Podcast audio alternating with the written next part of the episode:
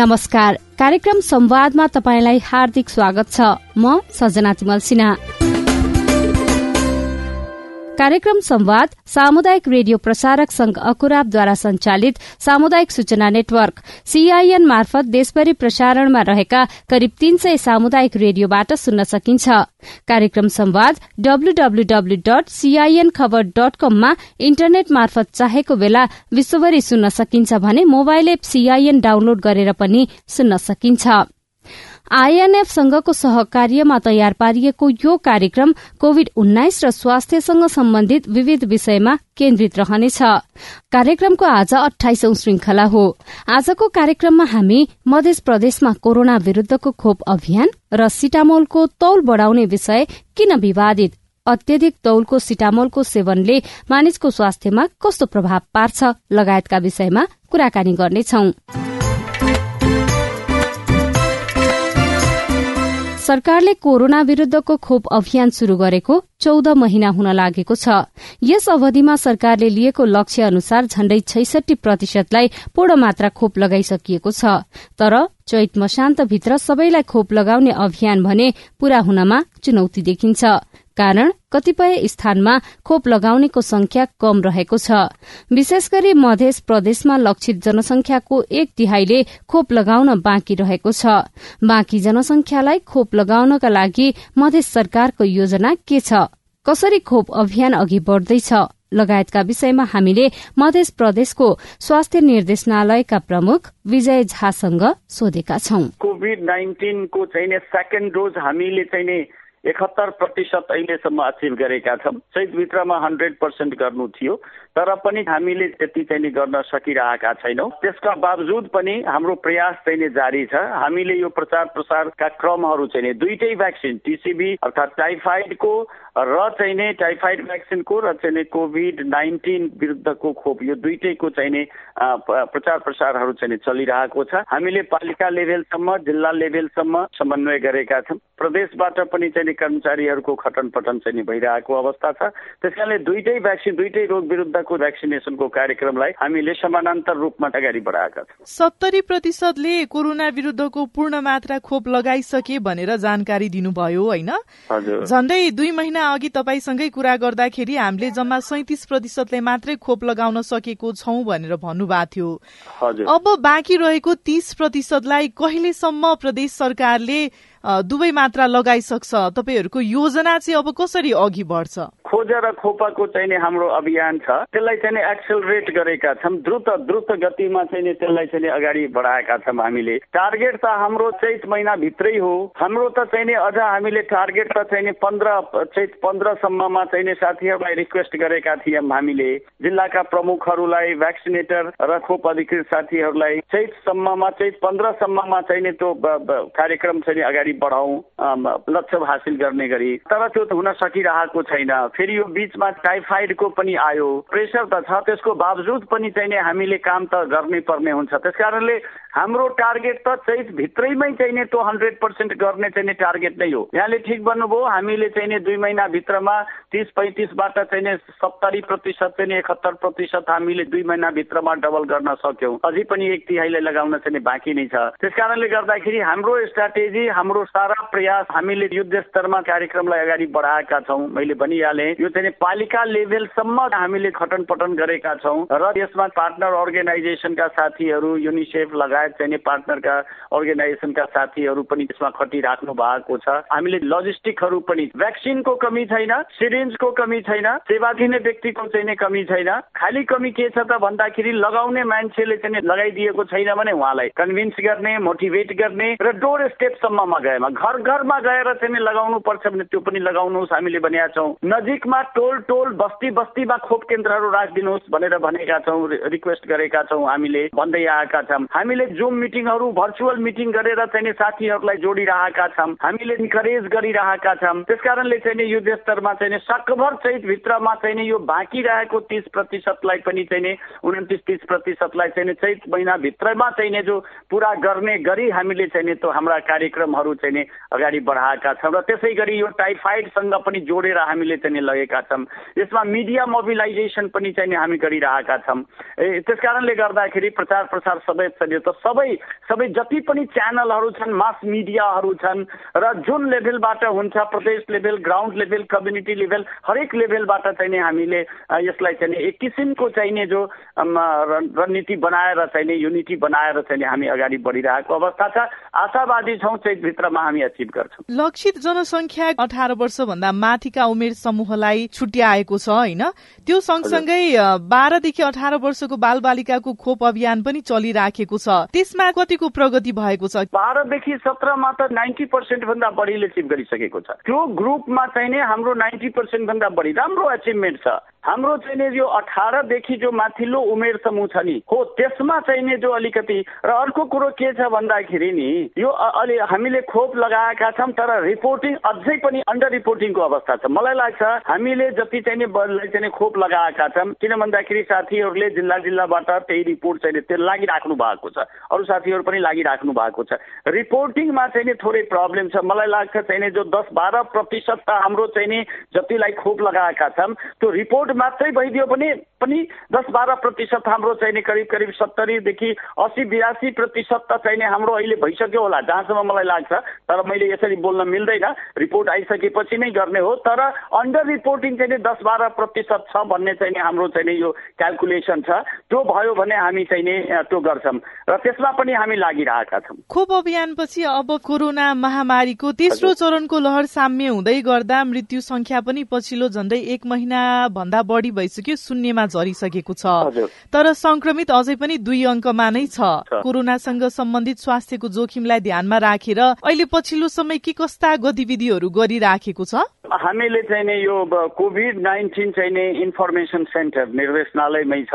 त्यसमा साथीहरू रहनु भएको छ र हामीले चाहिँ नि जिल्ला जिल्लाबाट चाहिँ नि रिपोर्ट लिएर हाम्रो चाहिँ आठवटै जिल्लामा भएको चाहिँ आरटिपिसिआर ल्याबहरू र चारवटा चाहिँ नि यो पिओईहरू चाहिँ जो पोइन्ट अफ इन्ट्रीहरू नाकाबाट चाहिँ नि वीरगञ्ज गौर अनि भिट्टामोर र चाहिने मारर सिराहाको यो चारवटै नाकाबाट जो एन्टिजेन टेस्टहरू भइरहेको छ ती सबैबाट चाहिने हामी चाहिँ ल्याबोरेटरीहरूबाट सबैबाट डेटा कलेक्सन गर्छौँ।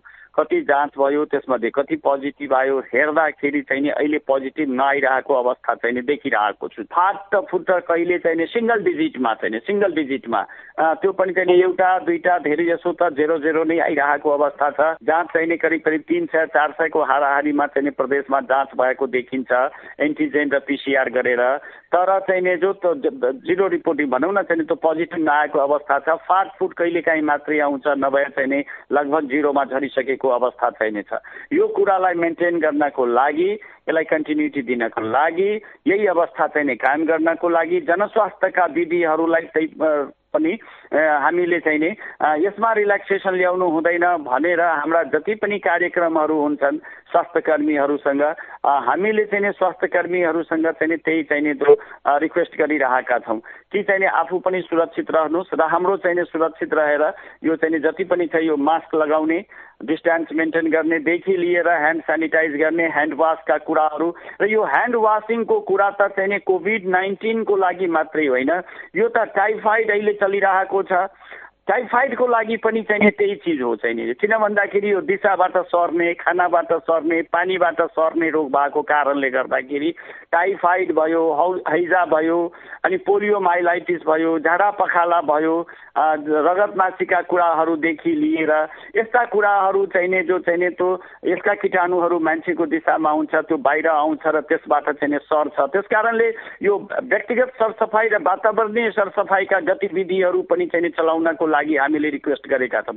दोस्रो कुरो हाम्रो जति पनि चाहिँ यो खोप केन्द्रहरू छ खोप केन्द्रमा आमाहरू बच्चालाई लिएर आउनुहुन्छ त्यति बेला चाहिँ नि कम्तीमा पैँतालिस मिनट चाहिने जो हामीले आमाहरूसँग चाहिँ सबै जम्मा भएको बेलामा यो सुगर सफाइको बारेमा ह्यान्ड वासको बारेमा यो चाहिँ नि यो यो भनौँ न डिस्टेन्स मेन्टेन गर्ने मास्क लगाउने सेनिटेसनका कुराहरू सुगर सफाइका कुराहरू गर्नेदेखि लिएर यसबारे कम्तीमा पैँतालिस मिनटसम्मको रोल प्ले गर्ने अनि चाहिँ इन्टरेक्सनहरू गर्ने आमाहरूलाई सिकाउने भन्ने कुराहरू र यसमा चाहिँ स्वयंसेविका मदर्स ग्रुप र चाहिँ स्वास्थ्य कर्मीहरूलाई पनि यसबारेमा चाहिँ अलर्ट गरिराख्ने यो निरन्तरता दिने भन्ने विषयहरू कम्युनिटी लेभलमा वार्ड लेभलमा होम लेभलमा चाहिँ यस्ता कुराहरू यो सूचनाहरू जानकारीहरू अनवरत रूपमा निरन्तर रूपमा चाहिँ फ्लो भइराख्नु पर्यो ताकि हाम्रा स्वास्थ्यकर बानी बेहोराको विकास चाहिँ त्यो परिवार लेभलबाट चाहिँ हुनु पर्यो। जसले गर्दाखेरि हामी रोगलाई प्रतिकार गर्न सक्छौँ। प्रतिरोध क्षमता हाम्रो डिफेन्स मेकानिजम इम्युनिटीलाई चाहिँ डरो बनाउन सक्छौँ यो कम्युनिटी लेभलमा फ्यामिली लेभलमा त्यो कुराहरू हुनु पर्यो भनेर हामीले साथीलाई भनिरहेका छौँ र त्यो कुरो चाहिँ हामीले ट्रेनिङ दिएर ओरिएन्टेसन दिएर साधन स्रोत दिएर त्यो पनि हाम्रो चलिरहेको अवस्था छ। कहीँ कतै कम छ कहीँ राम्रो भइरहेको छ। जहाँ कमजोर छ त्यसको पनि इभ्यालुएसन गरिरहेका छौँ र हामी साथीहरू मार्फत सुपरभिजन मोनिटरिङ गरेर यो कुरालाई गर्ने। अर्को यो भ्याक्सिनेसनलाई द्रुत गतिमा चाहिँ त्यो हामीले त्यो दिएको टार्गेटहरू कोभिड नाइन्टिनको भ्याक्सिनेसन होस् अथवा त्यो टाइफाइडको भ्याक्सिनेसन होस् यो दुइटै भ्याक्सिनेसनलाई र जनस्वास्थ्यका विधिहरूलाई चाहिँ निरन्तरता दिने।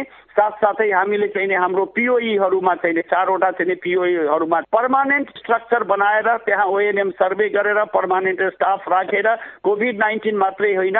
अरू पनि चाहिँ कम्युनिकेबल डिजिजहरू छन् लेप्रोसी छ टिबी छ लगायत चाहिँ कालाजार फिलेरिया सारा इन्फ्लुएन्जा यी थुप्रै रोगहरू छन् जो चाहिँ अक्रस द बोर्डर चाहिँ त्यो मुभमेन्ट भइरहेको हुन्छ।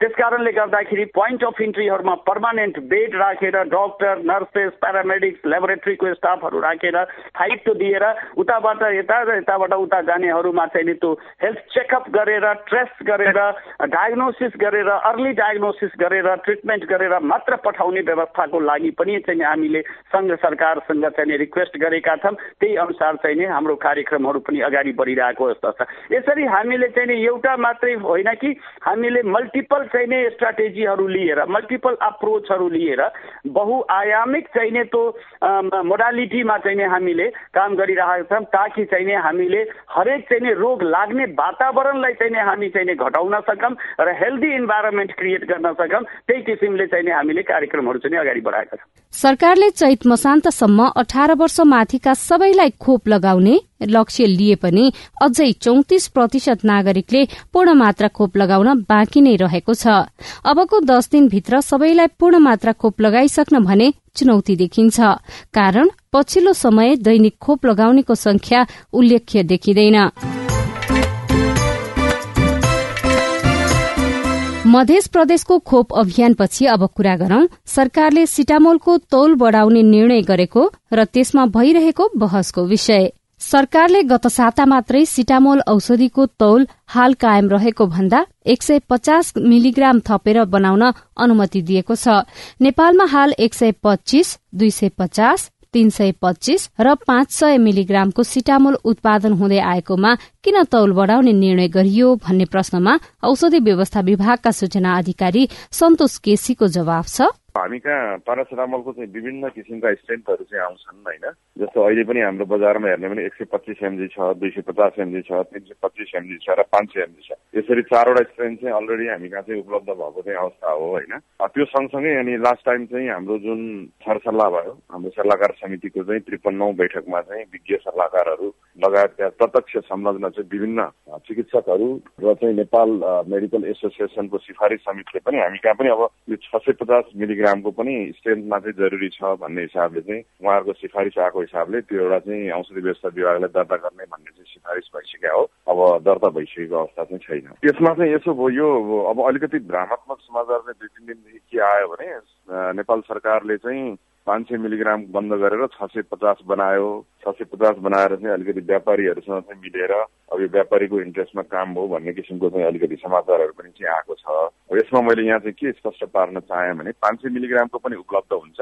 तर कुनै कुनै अवस्थामा चाहिँ नेपाल मेडिकल एसोसिएसन लगायत विज्ञ चिकित्सकको भनाइमा चाहिँ कुनै कुनै अवस्थामा छ सय पचास मिलिग्रामको चाहिँ दिनको चार पटक खानुपर्ने अवस्था हुन्छ। त्यो बढी सुरक्षित हुन्छ। र विभिन्न अन्तर्राष्ट्रिय चाहिँ निर्देशिकाहरूमा एक ग्रामसम्म चाहिँ प्रयोग गर्न मिल्ने भन्ने लेखिएको छ। तर नेपाली पपुलेसनहरूको चाहिँ बडी मार्क्स इन्डेक्स भनेर भनिन्छ। जुन बडी मार्क्स इन्डेक्सहरू हेर्दाखेरि चाहिँ जुन शरीरको चाहिँ जुन इन्डेक्स हो मतलब कति चाहिँ मतलब मोटोपना छ भन्ने हिसाबले हो। त्यो हिसाबमा चाहिँ छ सय पचास मिलिग्राम चाहिँ उपयुक्त भन्ने चाहिँ सिफारिस चाहिँ आएको हिसाबले हामीले गरे हो। तर यसको अर्थ चाहिँ पाँच सय मिलिग्रामलाई चाहिँ बन्द गरेर छ सय पचासलाई मात्रै उपलब्ध गराउने भन्ने चाहिँ सरकारको निर्णय होइन। पाँच सय मिलिग्रामलाई दुईटा चक्की एकैचोटि खानु भनेर सिफारिस गरिन्छ। हजार मिलिग्रामको त पाइँदैन म्याक्सिमम पाउने छ सय पचास मिलिग्रामसम्मको हो। पछिल्लो समय सञ्चार माध्यमहरूमै सुनेको अनुसार सरकारले व्यापारीहरूलाई सपोर्ट हुने गरी सहयोग हुने गरी त्यो छ सय पचास एमजी बनायो भनेर पनि आरोप लागेको छ। यसमा सरकारको के छ होइन यसमा बिल्कुलै त्यो आरोप चाहिँ झुटा हो। अब यसमा जस्तो यो चाहिँ के हो भने अब जसले सिफारिस गर्ने सिफारिसकर्ता भन्नु भनेको त चिकित्सकहरू जो सक्रिय रूपमा चाहिँ यो चाहिँ पेसामा हुनुहुन्छ। र नेपाल मेडिकल एसोसिएसन जो चाहिँ चिकित्सकहरूको चाहिँ जुन एउटा चाहिँ छाता सङ्गठन हो उहाँहरूकै सिफारिसमा चाहिँ नेपाली पपुलेसनलाई नै यो स्ट्रेन्थ चाहिन्छ भन्ने चाहिँ हो। र यसमा चाहिँ अब विभिन्न सञ्चार माध्यममा चाहिँ पाँच सय मिलिग्राम बन्द गरेर तौल बढाएर व्यापारीहरूको हितमा चाहिँ सरकारले काम गर्न लाग्यो भन्ने किसिमको एउटा चाहिँ जुन झुटो भ्रामत्मक एउटा चाहिँ उहाँहरूले चाहिँ समाचार सम्प्रेषण गर्नुभएको छ त्यसको पनि मैले यहीँबाट चाहिँ खण्डन गरेँ। भन्नुको अर्थ के हो भने हामी कहाँ उपलब्ध विभिन्न स्ट्रेन्थ मध्ये छ सय पचास मिलिग्रामको स्ट्रेन्थ पनि उपलब्ध हुने भन्ने किसिमको मात्रै यो निर्णय हो। यसको अर्थ कुनै पनि हिसाबले पाँच सय मिलिग्राम पनि त्यसमा चाहिँ बन्द गरेर छ सय पचास बनाउन खोजिएको होइन एक नम्बरमा। र दोस्रो कुरो के हो भन्दा यदि छ सय पचासको पनि भोलिको दिनमा चाहिँ हामीले जुन चाहिँ अब कति मूल्यमा चाहिँ बिक्री वितरण गर्ने भन्ने कुरा छ त्यसमा पनि एउटा चाहिँ केही केही किसिमको चाहिँ त्यहाँ छलफल भएको थियो जस्तो अन्तर्राष्ट्रिय सन्दर्भ मूल्य र अहिले भएको पारासिटामोलको मूल्य लगायत इन्फ्लेसन र जुन चौसठी सालदेखि अहिलेसम्म जुन चाहिँ अब मूल्य तोकिएर नभएको अवस्थाको जुन छ त्यो सबैलाई विचार गरेर सुलभ मूल्यमा उपलब्ध हुने गरी नै हामीले चाहिँ मूल्य पनि निर्धारण त्यसरी चाहिँ गरिन्छ। त्यसैले यो चाहिँ बिल्कुलै त्यो चाहिँ निराधार चाहिँ समाचारहरू सम्प्रेषण भएको हो। अहिलेसम्म छ सय पचास एमजीलाई कति तिर्नु पर्ने हो भन्ने निर्णय भइसक्यो या बाँकी छ? छैन छैन छैन त्यो निर्णय भएको छैन। अहिले त खासमा चाहिँ के भने अस्ति सल्लाहकार समितिले खासै एउटा परामर्श मात्रै दिएको हो। यो चाहिँ छ सय पचास मिलिग्राम नै चाहिँ जरुरी छ भनेर परामर्श दिएको र चाहिँ दर्ता प्रक्रिया पनि सुरु भइसकेको अवस्था छैन। र केही समयपछि चाहिँ त्यो हामी दर्ता प्रक्रियाको लागि चाहिँ आएका आवेदनहरूमा हामी चाहिँ रिभ्यू गर्छौँ र त्यसपछि सुरु गर्छौँ। मूल्यको विषयमा पनि पछि मात्रै निर्णय हुने होला त्यसो भए। पछि पछि नै निर्णय हुन्छ। तर यसमा चाहिँ सबैलाई ढुक्क हुन चाहिँ के चाहिँ मैले अनुरोध गरेँ भने यो मूल्य कुनै चाहिँ अन्य हिसाबले त्यो मूल्य वृद्धि गर्ने हिसाबले भनिएको होइन तर डेफिनेटली पाँच सयभन्दा छ सय पचास मिलिग्राममा अलिकति चाहिँ एक्टिभ इन्ग्रिडियन्ट लगायत अन्य चाहिँ चिजहरू चाहिँ अलिक बढी हुने हुनाले त्यसमा समानुपातिक हिसाबमा अनुपात हेरेर चाहिँ कति चाहिँ मूल्य राख्दा उपयुक्त हुन्छ र नेपाल सरकारको पनि चाहिँ यसमा भनाइ के छ भने यो स्ट्रेन्थलाई उपलब्ध गराइदिने छ सय पचासको पनि तर मूल्य चाहिँ सुलभमा चाहिँ उपलब्ध हुने चाहिँ त्यसमा चाहिँ उपलब्ध हुन सक्ने चाहिँ वातावरण चाहिँ त्यसलाई सृजना गर्ने भन्ने छ। त्यही भएर चाहिँ सुलभ मूल्यमै उपलब्ध हुन्छ पनि। विश्व स्वास्थ्य संगठनले नेपालको हकमा पाँच सय मिलिग्रामसम्मको सिटामोल उत्पादन गर्न सकिने मापदण्ड बनाएको छ। नेपालमा वार्षिक सात करोड़ ट्याब्लेट सिटामोलको माग पूर्तिका लागि नेपाल औषधि उत्पादक संघ मातहतका बाइस उद्योग र नेपाल औषधि लिमिटेडले उत्पादन गर्दै आएका छन्। सिटामोलको तौल बढ़ाउँदा त्यसले उद्योगीलाई फाइदा पुग्ने विज्ञहरूको तर्क छ। तर औषधि उत्पादक संघका महासचिव विप्लव अधिकारी भने चिकित्सकको सल्लाह अनुसार नै छ सय पचास एमजीको सिटामोल उत्पादन गर्न लागेको बताउनुहुन्छ। प्यारास्टामल जस्तो मलिक्युलको क्लिनिकल ट्रायल नभइकन आएको मलिक्युल होइन होइन? अब यो मान्छेलाई भ्रम छर्ने कुरा मात्रै भइरहेको छ कि? प्यारास्टामलको चाहिँ डोज कति हो भन्ने कुरा डिफाइन छ। छ सय पचास पनि प्रेस्क्राइबिङ डोजै हो। डक्टरहरूले पनि त्यही भनिरहनु भएको छ। उहाँहरूको निम्सदेखि लिएर सबै चिजमा डक्टरको चाहिँ त्यो ह्यारिसनदेखि लिएर सबैमा पब्लिस भएको कसलाई छ सय पचास दिने कसलाई पाँच सय दिने भन्ने कुरा चाहिँ त्यो यो डिफाइन छ कि। अनि प्यारेस्टामलको चाहिँ अब रिसर्च नभएको तपाईँको अब चाहिँ यसको चाहिँ क्लिनिकल ट्रायल नभएको भन्ने होइन। प्यारेस्टामल क्लिनिकल ट्रायल पनि भइसकेको चिज हो। र अर्को चिज चाहिँ तपाईँको टु थाउजन्ड एटिनमै चाहिँ इन्डियन फार्माकोपियामा चाहिँ पब्लिस पनि भइसकेको चिज हो। इन्डियन फार्माकोपिया फार्माकोपियामा आउने भनेको सबै स्टेज पार गरिसकेपछि मात्रै आउँछ। जस्तै आजको दिनसम्म पनि तपाईँले रेमडेसिभिर चाहिँ फार्माकोपियामा आएको छैन। फार्मा फार्माकोपेल प्रडक्ट भनेको तपाईँको सेफेस्ट हो। अब डोजको कुरा छ डोजको कुरा त डिफ्रेन्ट भयो मैले भने। अब हामी एन्टिबायोटिक चाहिँ युज गरिरहेछौँ अब कति दुई सय पचास हुन्छ कति पाँच सय हुन्छ। यो औषधि भनेको चिज चाहिँ कसैले दिने कसैले आफै खाने चिज होइन। यो चाहिँ प्रेस्क्राइबिङ प्रेस्क्राइबिङ डोज हो। पाँच सय पनि हाम्रो बजारमा रहि नै रहेको छ। पाँच सय हटाएर छ सय पचास बनाएको होइन। पाँच सय पनि पाँच सय एमजी प्यारिस्टामल पनि बजारमा जस्तो आएको छ छ सय पचास अर्को स्ट्रेन्थमा आएको हो। जसलाई युजेबल छ त्यसले युज गर्ने हो। जसलाई छैन त्यसले युज गर्नु परेन पाँच सयको सट्टा छ सय पचास खाने होइन। पाँच सय खानुपर्नेलाई डक्टरले पाँच सय नै प्रेसक्राइब गर्छ छ सय पचास खानुपर्नेलाई छ सय पचास गर्छ। तर यहाँनिर सिटामोल भनेको सम्भवतः एक यस्तो मेडिसिन पनि हो जसलाई चाहिँ हामीले अब सामान्य अवस्थामा औषधि किन्न सक्छौ होइन? सिटामोलको उत्पादन छ सय पचास एमजीमा भयो भने स्वाभाविकै रूपमा पनि मूल्य समायोजन पनि हुन्छ होला होइन? अनि पसलमा फेरि औषधि खरिद गर्न जाँदाखेरि यदि पसलवालाले छ सय पचास एमजी मात्रै छ भनेर सेवाग्राहीलाई दिन थाल्यो भने त्यतिखेरको तपाईँहरूको अहिलेदेखि तयारी के छ मूल्यलाई लिएर? त्यसको कुरामा चाहिँ के हो भने अब अभाइलेबल हुनु पर्यो औषधिको सबभन्दा ठुलो इम्पोर्टेन्स अहिले तपाईँको कन्सर्न पनि केमा छ भने पाँच सय एमजी पनि अभाइलेबल हुनु पर्यो भन्ने हो कि। औषधि भनेको चाहिने चिज यस्तो बेलामा चाहिन्छ जुन चाहिँ त्यो आवश्यकताको बेलामा पाइएन भने भन्ने समस्यालाई लिएर आज हामीले तर्क वितर्क गरिरहेको अवस्था हो। पाँच सय एमजी पनि बजारमा अभाइलेबल हुन्छ छ सय पचास पनि अभाइलेबल हुन्छ। अब हामी एउटा एउटा कुनै चिजको आकलन गरेर हामी त्यसलाई प्रिडिक्ट गरेर नयाँ चिज गर्नुहुन्न। नयाँ डोज छ सय पचास चाहिने मान्छेले कति खाने त? प्यारेस्टामल सिक्स फिफ्टी खुवाउनु पर्ने मान्छेलाई छ सय पचास एमजी खुवाउनु पर्ने मान्छेलाई कसरी खुवाउनुहुन्छ त? पाँच सय एमजीले छ सय पचासको कभर गर्न सक्दैन। दुईवटा प्यारेस्टामल खायो भने हजार एमजी हुन्छ। छ सय पचासै खुवाउनु पर्ने मान्छेलाई चाहिँ कसरी दिन सकिन्छ? त्यसको बारेमा पनि हामीले चाहिँ सोच्नुपर्छ। भोलि पाँच सय अभाव भयो भने मूल्यको कारणले गर्दा भन्ने कुरालाई ध्यान दिएर छ सय पचास आवश्यक भएको मान्छेले नपाउने अवस्था बन्नुहुन्न। यो प्रेसक्राइबिङ डोज हो त्यस कारणले गर्दाखेरि यो पनि बजारमा ल्याउनलाई आवश्यक छ। पाँच सय एमजी पनि बजारमा आउन आवश्यक छ। एक रुपियाँ प्यारासिटामलको मूल्य छ अब नयाँ प्यारासिटामल एक रुपियाँ त मूल्य त कहीँ पनि छैन नि त नेपालमा मात्रै हो होइन? पाँच सय एमजी हामीले हटाएर छ सय पचास बनाउन खोजेको होइन। न्युजहरूमा के आइरहेको छ भने पाँच सय चाहिँ अब बजारमा बन्दै हुन्छ।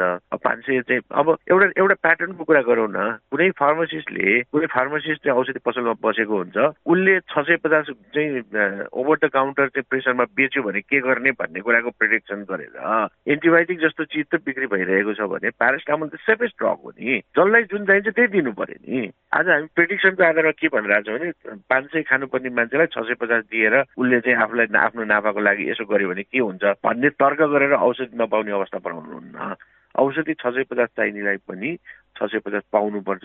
त्यो डक्टरले गर्ने काम हो। डक्टरले छ सय पचास दिनुपर्छ कि सात सय पचास दिनुपर्छ कि एक एमजी दिनुपर्छ कि उसको कुरा हो।